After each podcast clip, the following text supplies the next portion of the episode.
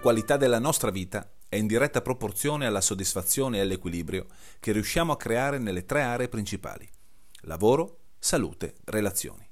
Per farlo è importante imparare quali sono le strategie più semplici, concrete e applicabili alla vita di tutti i giorni. Questo è quello che tratterò in questo podcast. Io sono Andrea Favaretto e ti do il benvenuto in Questioni di Fava.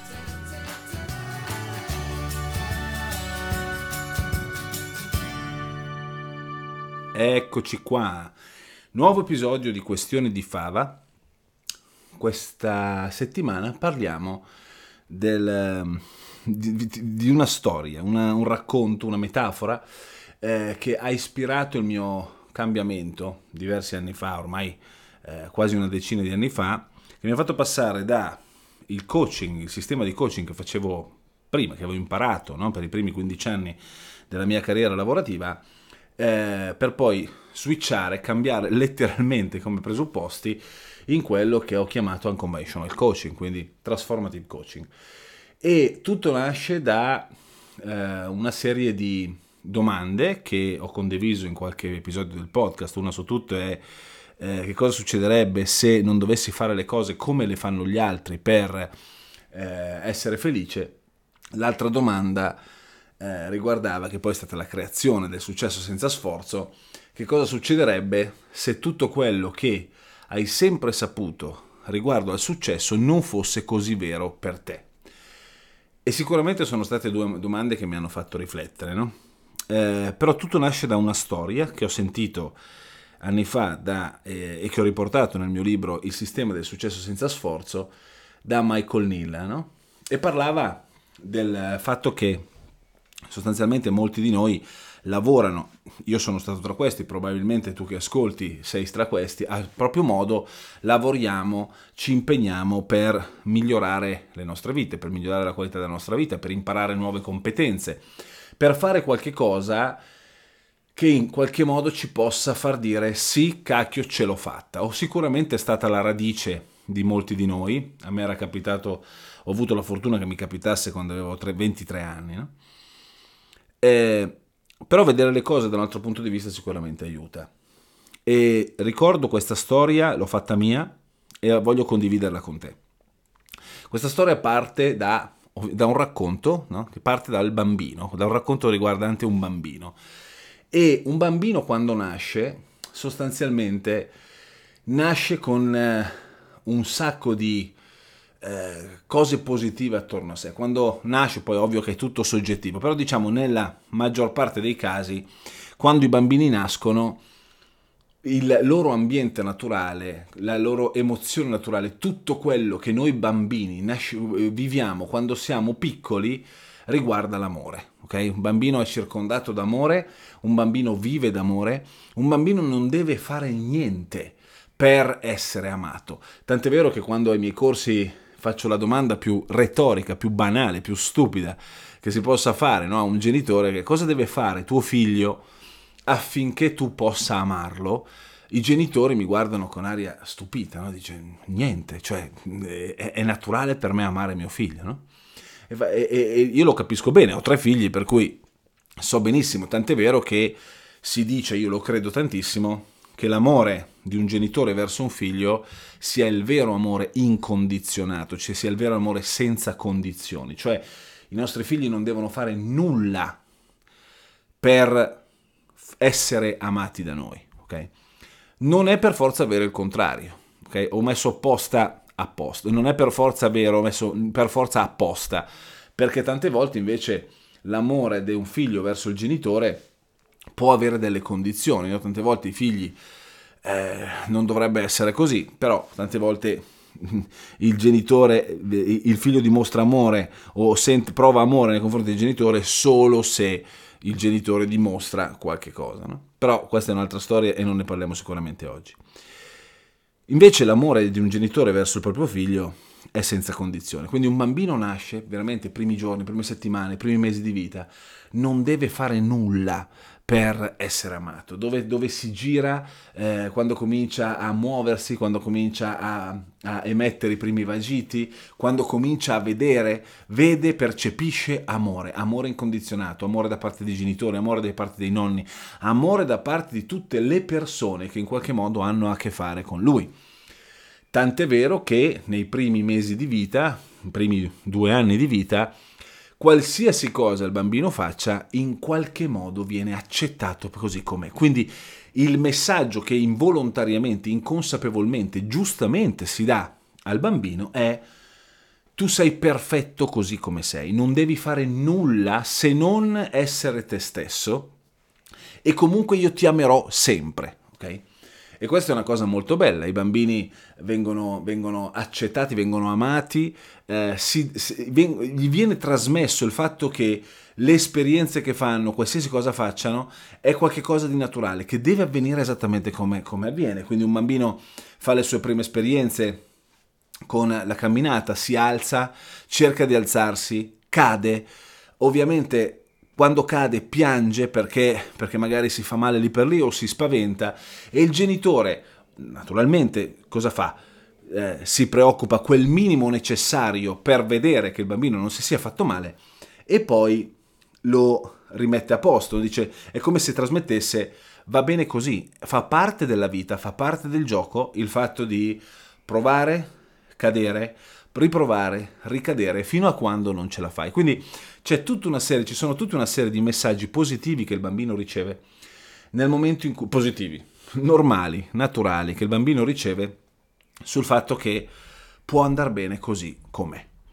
Eh, e questo lascia spazio anche a qualche cosa di, di divertente, no? di, di, di, comico, quasi uno sketch, eh, uno sketch comico, perché i bambini possono permettersi di sporcarsi, di sporcare la casa e nei primi mesi ovviamente verranno visti come va bene, fa parte della crescita, fa parte del gioco, amore non è, non è un problema se ti sporchi, amore non è un problema se eh, il cibo tu eh, te lo rovesci addosso, me lo rovesci addosso oppure lo spargi per tutta casa. È giusto che tu sperimenti, no? È giusto che tu faccia queste esperienze. Quindi quello che generalizzando i genitori trasmettono al eh, proprio figlio è qualcosa, è un messaggio molto importante. Tu sei perfetto così come sei, non devi fare niente, è, natu- è nella tua natura essere così, è nella tua natura fare così, è nella natu- tua natura fare le cose bene ed è nella tua natura sbagliare le cose affinché tu possa impararle. E questo, se ci pensi, è un messaggio assolutamente positivo. E prima ti ho detto l'amore di un genitore verso il figlio è senza condizioni e di fatto l'intenzione è esattamente questa. Mm, sono sicuro che eh, indipendentemente dall'età, se sei genitore, indipendentemente dall'età di tuo figlio, comunque sia il tuo amore verso di lui è assolutamente senza condizioni. Però attenzione bene ai messaggi che tante volte la società, noi genitori, involontariamente abbiamo, diamo.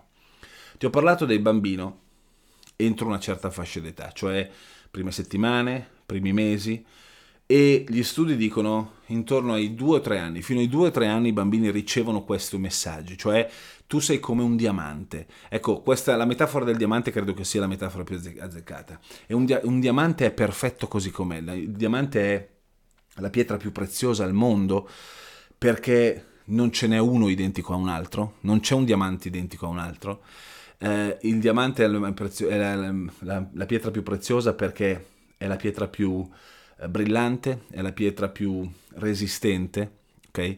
Ed è composta da un unico elemento. Ecco che questo messaggio metaforico è forse il messaggio più prezioso, tenendo la metafora del diamante, che si possa trasferire a un bambino. Cioè tu sei, noi da bambini siamo come dei diamanti, unici nel nostro genere, unici nel nostro essere.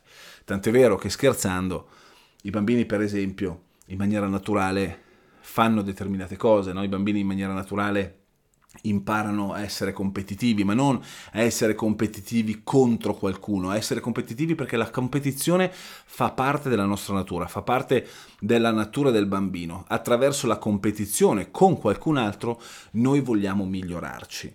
I bambini eh, per, per natura sono determinati, per qualsiasi...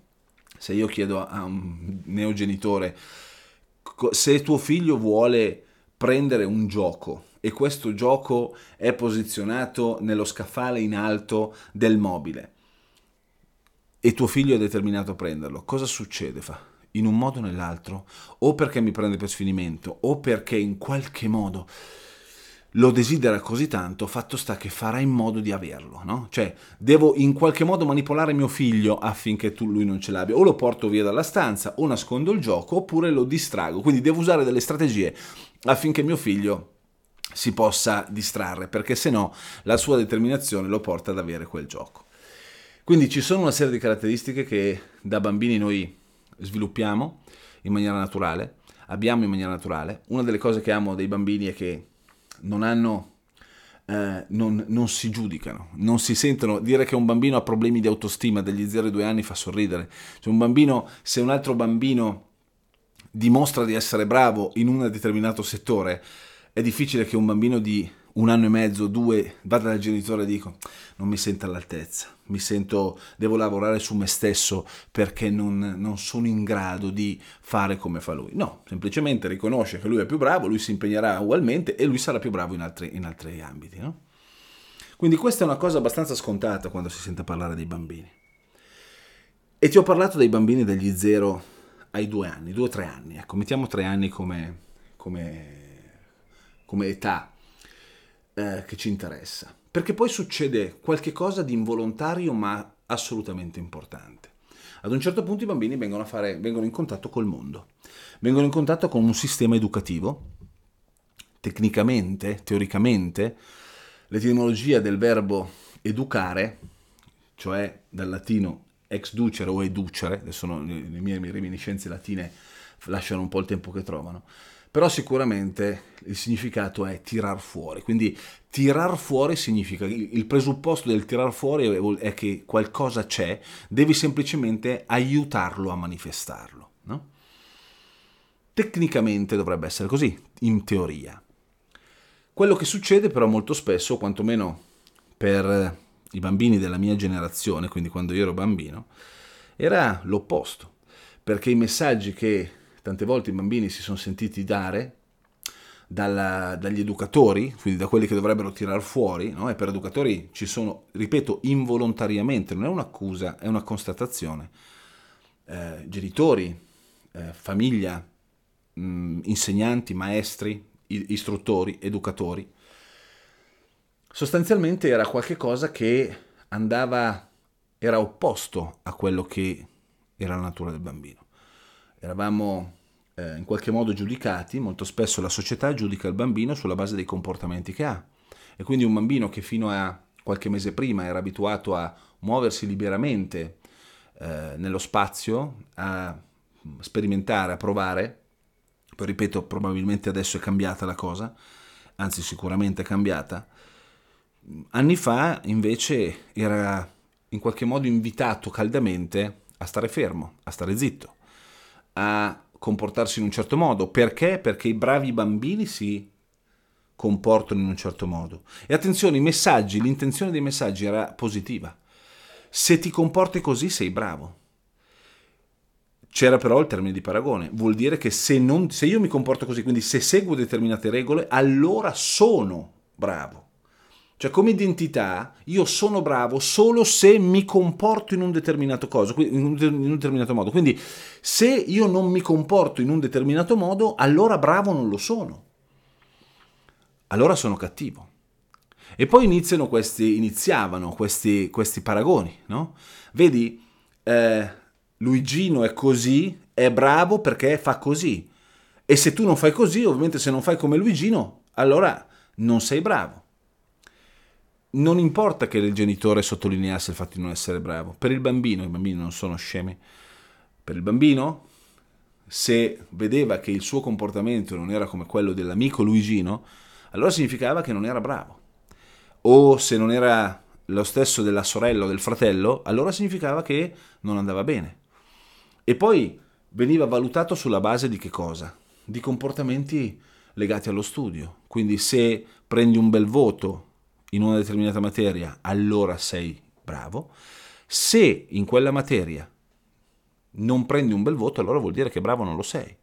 Se prendi un bel voto in quella materia, allora vuol dire che sei un bambino intelligente. Se non prendi un bel voto in quella materia, allora tanto intelligente non lo sei. E non si dava spiegazione al bambino del... non si tenevano in considerazione tutta una serie di dinamiche che fanno parte della vita del bambino. La distrazione, la capacità o l'incapacità dell'insegnante di spiegare, di coinvolgere, il fatto che magari il bambino era distratto nella spiegazione perché era semplicemente che quella materia veniva proposta in maniera non, non coinvolgente, non interessante, oppure semplicemente perché era stanco. Succede che il bambino comincia a essere valutato sulla base di cose che deve o non deve fare affinché possa essere valutato da adulti significativi, esperti, secondo i suoi occhi, quindi gente che ne sa di più di lui. E quindi se finisci la, i bambini bravi a tavola si comportano in un certo modo, i bambini bravi in, in, in, società si comportano in un certo modo, i bambini bravi studiano, i bambini bravi prima studiano, prima finiscono le cose che devono fare e poi, eventualmente poi, vanno a giocare. I bambini bravi non pretendono, prima danno qualcosa. Okay? I bambini bravi non urlano, i bambini bravi non si alzano, i bambini bravi non si muovono così, i bambini bravi stanno zitti, i bambini bravi vanno a letto presto, i bambini bravi fanno tutta una serie di cose che se le fai allora la società dice che sei un figo, che sei bravo. Se non le fai, va da sé che tanto bravo, tanto, tanto bravo non sei. E quindi se bravo non sei, vuol dire che la società, per la società, non vali così tanto. E questo succede nei primi anni e quindi vuol dire che dagli 0 ai 2 anni, 2-3 anni tu hai imparato una serie di messaggi, dai 3 ai diciamo le 5 anni delle elementari, quindi sono il doppio circa di quello che hai vissuto prima, solo che comincia a essere consapevole, tu ricevi messaggi completamente opposti. E noi sappiamo che funzioniamo per abitudini. E l'abitudine che cos'è? È un comportamento ripetuto talmente tante volte da diventare automatico. Quindi a un certo punto il bambino che non ha ancora sviluppato una mentalità critica dice io sono così, quindi non sono bravo, non sono all'altezza, non sono sufficientemente ok, non valgo abbastanza perché perché non ho determinati risultati che possono essere dei comportamenti, dei voti a scuola, eh, dei risultati sportivi, dei risultati nella musica. E hai sempre qualcuno che in qualche modo giudica, ti giudica per quello che fai. Attenzione, qui nasce una distorsione, ripeto, involontaria.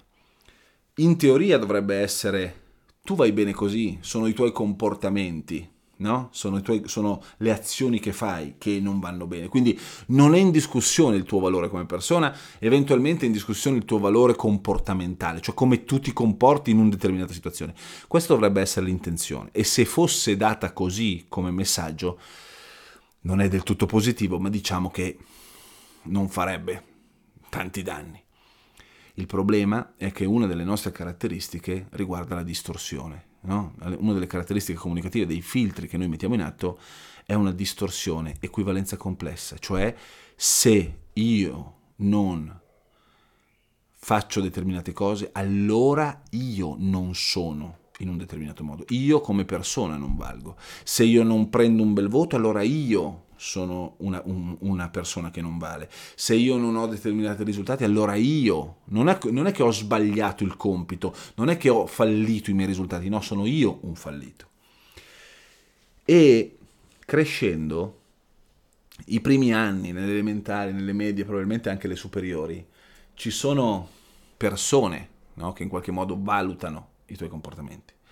Il problema non arriva riguardo alle persone, perché uno potrebbe dire, vabbè, sai, fin quando te lo, dicono, te lo dicono gli altri. No, il problema è quando questo tipo di valutazione ce l'hai dalla persona che tu incontri di più durante la giornata. cioè con la quale tu sei di più durante la giornata, cioè te stesso. Perché arriva un'età, no? per qualcuno è l'età adolescenziale, per qualcun altro anche un po' più avanti, in cui tu sei il primo giudice di te stesso. E non ti rendi conto probabilmente, e tanti non si rendono conto, che questo giudizio del non sentirsi, dell'avere problemi di autostima, del non sentirsi mai abbastanza, del non sentirsi all'altezza, del non valere così tanto, dell'essere sempre in competizione, dell'essere sempre messo alla prova, dell'essere in costante ansia da prestazione, in realtà ha una radice nel passato. No, la causa è nel passato, è l'insieme di tutte queste cose. Quindi noi che cosa ci siamo abituati a fare?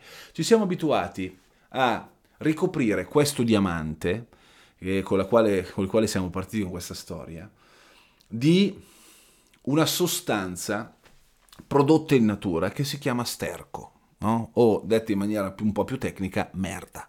Quindi noi riceviamo, un bambino riceve un sacco di merda da parte dell'esterno tante volte, non dico che ci sia solo quella, però diciamo che emotivamente quella merda pesa, no? E quindi se il risultato è che tu eh, arrivi a 16 anni, 17, 20 anni, 30 anni a continuare a non sentirti all'altezza, vuol dire che quel diamante nel corso degli anni tu l'hai ricoperto involontariamente con questa merda. La società in qualche modo ti ha buttato addosso quella merda che tu hai sentito addosso e quindi questo piccolo strato di sterco all'inizio non, non, non aveva non attecchiva, poi ha cominciato a attecchire un po' di più, poi ha cominciato a diventare una palla, al punto che è seccata, scusa l'immagine poco, poco felice, e tu non hai più visto quel diamante, quel diamante non esisteva più. Perché? Perché a quel punto c'era questa palla di sterco secco, pesante, che ti sei portato addosso, che ti sei portato dentro emotivamente. Allora cosa succede? Ad un certo punto uno comincia a dire, arriva il momento di ribellione. No? Arriva, a me è arrivato intorno ai 23 anni, a qualcuno arriva prima, a qualcun altro arriva dopo, ad un certo punto tu non ce la fai più, ad un certo punto c'è qualche cosa che ti fa dire basta, io non voglio più, io sono molto di più rispetto a quello che ho espresso finora. Basta, voglio la mia rivincita, basta, voglio dimostrare a me stesso, voglio dimostrare al mondo che cazzo io ce la faccio. E allora cominci a cercare nuove strade. Io l'ho trovato nel coaching, qualcun altro lo trova nello sport, qualcun altro lo trova nella musica, qualcun altro lo trova nella, nella, nello yoga, nel pilates, nella meditazione, no? Mille strade. Si cercano sempre delle strade per, con un intento positivo. Tu vuoi in qualche modo, porca puttana, non sentire più quel peso emotivo, quell'odore emotivo di sterco. E allora comincia a fare delle cose, comincia ad avere nuove competenze, vuoi diventare bravo, vuoi cominciare ad impegnarti per ottenere determinati risultati, perché sono i risultati che dimostreranno quanto valgo e non ti rendi conto che il fine è positivo, ma lo schema è sempre lo stesso. Ti impegni per dimostrare a te stesso di valere facendo delle cose, quindi replicando lo stesso schema. Se per una vita non sei stato bravo, allora se il gioco è questo, allora io voglio dimostrare a me stesso di essere bravo. Solo se ottengo dei risultati, allora potrò dirmi una persona di successo, una persona sicura di me, una persona che vale. E quindi metaforicamente è come se grazie ai risultati, grazie alle soddisfazioni che ci togliamo, acquisendo competenze, noi ricoprissimo questo questa palla di sterco con eh, della glassa, no? Con, eh, è presente quelle, quelle, quelle gel profumati, no? quelle, quelle, quelle, essenze profumate, no? e, e, e, come se fossero la ricostruzione delle unghie. E cominciamo a ricoprirlo di, di, di questo materiale colorato, di questo gel, di questa plastilina e, e lo infarciamo con con dei colori sempre più brillanti, con le perline colorate, con le stelline, che sono rappresentate, sono rappresentate ovviamente dalle competenze che abbiamo, le certificazioni che prendiamo, le, i risultati che otteniamo, qua, i trofei che in qualche modo nel nostro piccolo vinciamo. No? Ed è una figata questo. Perché? Perché tu ti senti soddisfatto.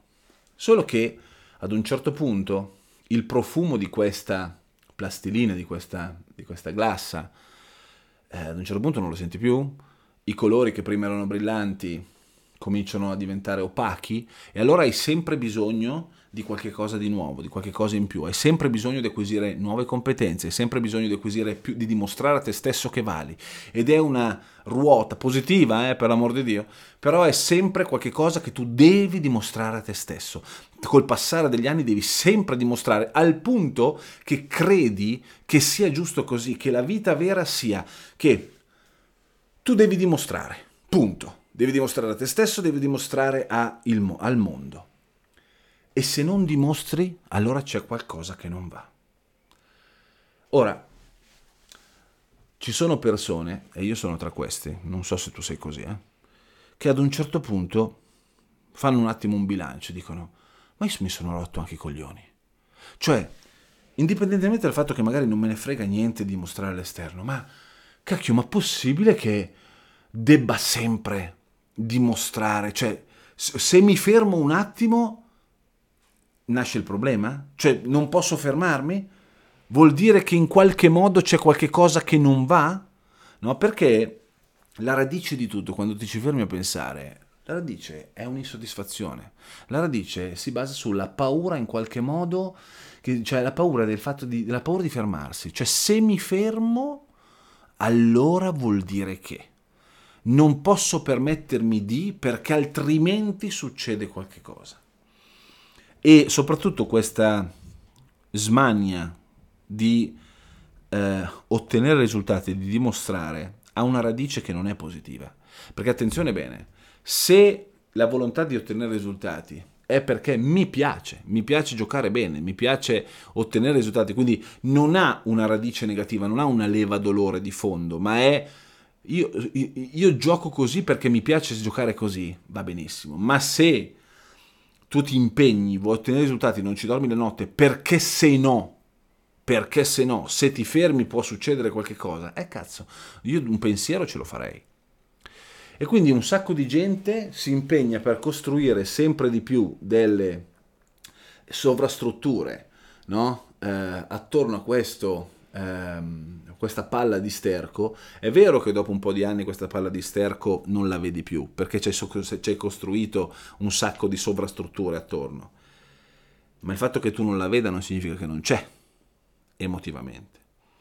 Allora il vero lavoro, ed è qui la chiave di tutto, il vero lavoro, ho imparato quantomeno quello che funziona per me, ho imparato essere questo, che invece di sforzarmi per continuare a mettere perline colorate, stelline, profumi, sovrastrutture, esoscheletro, eh, che mi costa una fatica bestia. Il vero lavoro basterebbe prendere una sorta di punta, no? una punta affilata, un trap, una punta di trapano affilata, andare dentro, cominciare a spezzare queste sovrastrutture spezzare questo sterco, questa palla di sterco. E quando tu spezzi questa palla di sterco, quindi si divide in due questa palla, ti rendi conto che alla radice c'è un diamante. E perché sei sicuro del fatto che questo diamante non si spezza? Perché il metallo è la pietra più preziosa del mondo, è la pietra più dura del mondo. E questo diamante nel momento in cui lo lasci libero, lo ripulisci un po', brilla molto di più di tutte le sovrastrutture, molto di più delle perline colorate, molto di più dei profumi, molto di più di tutto quello che in qualche modo ci hai costruito attorno. Allora ti faccio riflettere su una cosa, almeno una cosa che mi ha, che mi ha aiutato. No? Cosa succederebbe se io imparassi a riconoscere? Perché di fatto il lavoro non è andare a capire, andare a cercare, quel diamante. È qualcosa che è dentro di noi. Basta semplicemente riconoscerlo. Tu dirai, e non è così facile. Certo, c'è un lavoro da fare, ok? C'è un lavoro da fare, ma la cosa che probabilmente molti non considerano è che questo diamante non è uguale a quello di qualcun altro. Ognuno di noi ha un diamante ed è unico nel suo genere. Quando io parlo di unicità, quando io parlo di elemento, di trovare, di ritrovare il proprio elemento, parlo esattamente di questo le persone che in qualche modo eh, hanno imparato a riconoscere il proprio elemento e ne abbiamo parlato nel corso di qualche, di qualche episodio del podcast. Ad un certo punto le, le, le, penso che sia il commento, il feedback che ho ricevuto più bello in assoluto, che è questo. Mi fa, sai cosa c'è?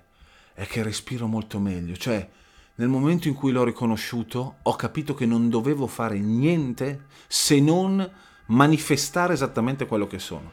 Paradossalmente, paradossalmente, nel momento in cui lasci uscire quel diamante, nel momento in cui riconosci questa tua unicità, nel momento in cui scopri, riscopri, no? ritrovi quella tua unicità, quella tua parte unica, guarda caso, perdi il senso di paragone con gli altri, cioè tutto, tutto, quello che è legato all'autostima, tutto quello che è legato al non essere all'altezza, tutto quello che è legato alla paura di non farcela, tutto quello che è legato, di, di, fatto, di fatto i problemi degli adulti, perché tutto quello che tu hai elencato sono problemi di adulti, non sono problemi di bambini di 0-2 anni. Anzi, i bambini di 0-2 anni insegnerebbero tanto agli adulti la determinazione, l'autostima, il fatto di provare, riprovare, la perseveranza, no? il fatto di andare, di, di, di, di non, non cercare paragone con qualcun altro. Ecco, quando tu ritrovi quello, ti rendi conto che ha molto meno potere l'esterno su di te, quando tu ritrovi quello ti rendi conto che sei libero di esprimerti esattamente come sei, ti senti molto più in pace con te stesso eh, e paradossalmente nelle cose che fai non le fai perché devi dimostrarti, le fai perché tu sei così e le fai nel modo migliore per te. Questo è senza sforzo. Far dedicare con impegno, energia, ore della giornata qual- facendo le cose esattamente come noi siamo, penso che sia la cosa più bella del mondo. Eh, penso che sia la cosa più efficace del mondo, più utile del mondo. Paradossalmente, se vogliamo parlare dei risultati, nel momento in cui tu agisci partendo dalla tua unicità, da quello che per te è naturale, guarda caso i comportamenti, le azioni che fai scorrono molto più fluide e i risultati sono una piacevole conseguenza. Nella, poca, nella piccola esperienza che ho, perché non è che ho condizionato il mondo intero, non è che ho educato il mondo intero a questo, ok? Però diciamo che le persone che hanno frequentato, applicato, frequentato i miei corsi, imparato e applicato questa metodologia, sembra assurdo, loro mi guardano a volte, cioè, no, no, in realtà non sono stupiti, dicono, so, sono piacevolmente colpiti, dicono, ma sai che è, è, come se avessi più risultati ma faccio molta meno fatica, cioè è come se fosse un processo naturale realizzare quello che sto realizzando, perché è la manifestazione di quello che sono. Ecco, credo che sia la parte più importante, il messaggio finale. Quello che tu realizzi nel momento in cui ritrovi, riparti da quel, chiamiamolo diamante, è la manifestazione di quello che sei. E realizzi la, mani- la manifestazione di quello che sei perché? Perché lo fai in maniera naturale, lo fai in una maniera unica. Quando a tutti noi piace essere unici, unici per noi stessi, unici per qualcuno. Quando sei unico, quando riconosci la tua unicità, non hai più problemi di ansia da prestazione, non hai più problemi del chi vince e chi perde, non hai più problemi della, sull'arrivare primo. Perché? Perché tanto sai che non sei replicabile. Quella, questa cosa credo che sia la cosa più importante del mondo, il fatto di sapere che quello che tu fai lo fai esattamente perché tu sei così e lo fai in quel modo e quel modo lì è il modo giusto per te. Ecco perché è senza sforzo. Bene, siamo arrivati alla fine anche di questo episodio. Sicuramente un episodio molto poco tecnico, sicuramente un episodio che eh, più di sfogo, no? legato a qualche cosa che a me era servito tanto. Mi auguro che ti possa essere stato utile e mi auguro che tu voglia approfondire questa ricerca dell'unicità. Mentre sto parlando probabilmente senti le sirene in, uh, che stanno passando perché siamo vicini a un ospedale, mi auguro che non sia successo niente. Va bene, mi auguro davvero che questo episodio ti possa essere utile come lo è stato a me. Eh, se hai, letto il mio libro Il sistema del successo senza sforzo lo ritroverai, così come ritroverai altre cose. e ti invito naturalmente a prendere in considerazione il fatto di lavorare sulla tua unicità, lavorare sul tuo elemento. Se vuoi delle informazioni vai sul mio sito andreafavaretto.com oppure scrivi un'email a info-andreafavaretto.com. Noi come al solito ci sentiamo la prossima settimana con un nuovo episodio di Questioni di Fava.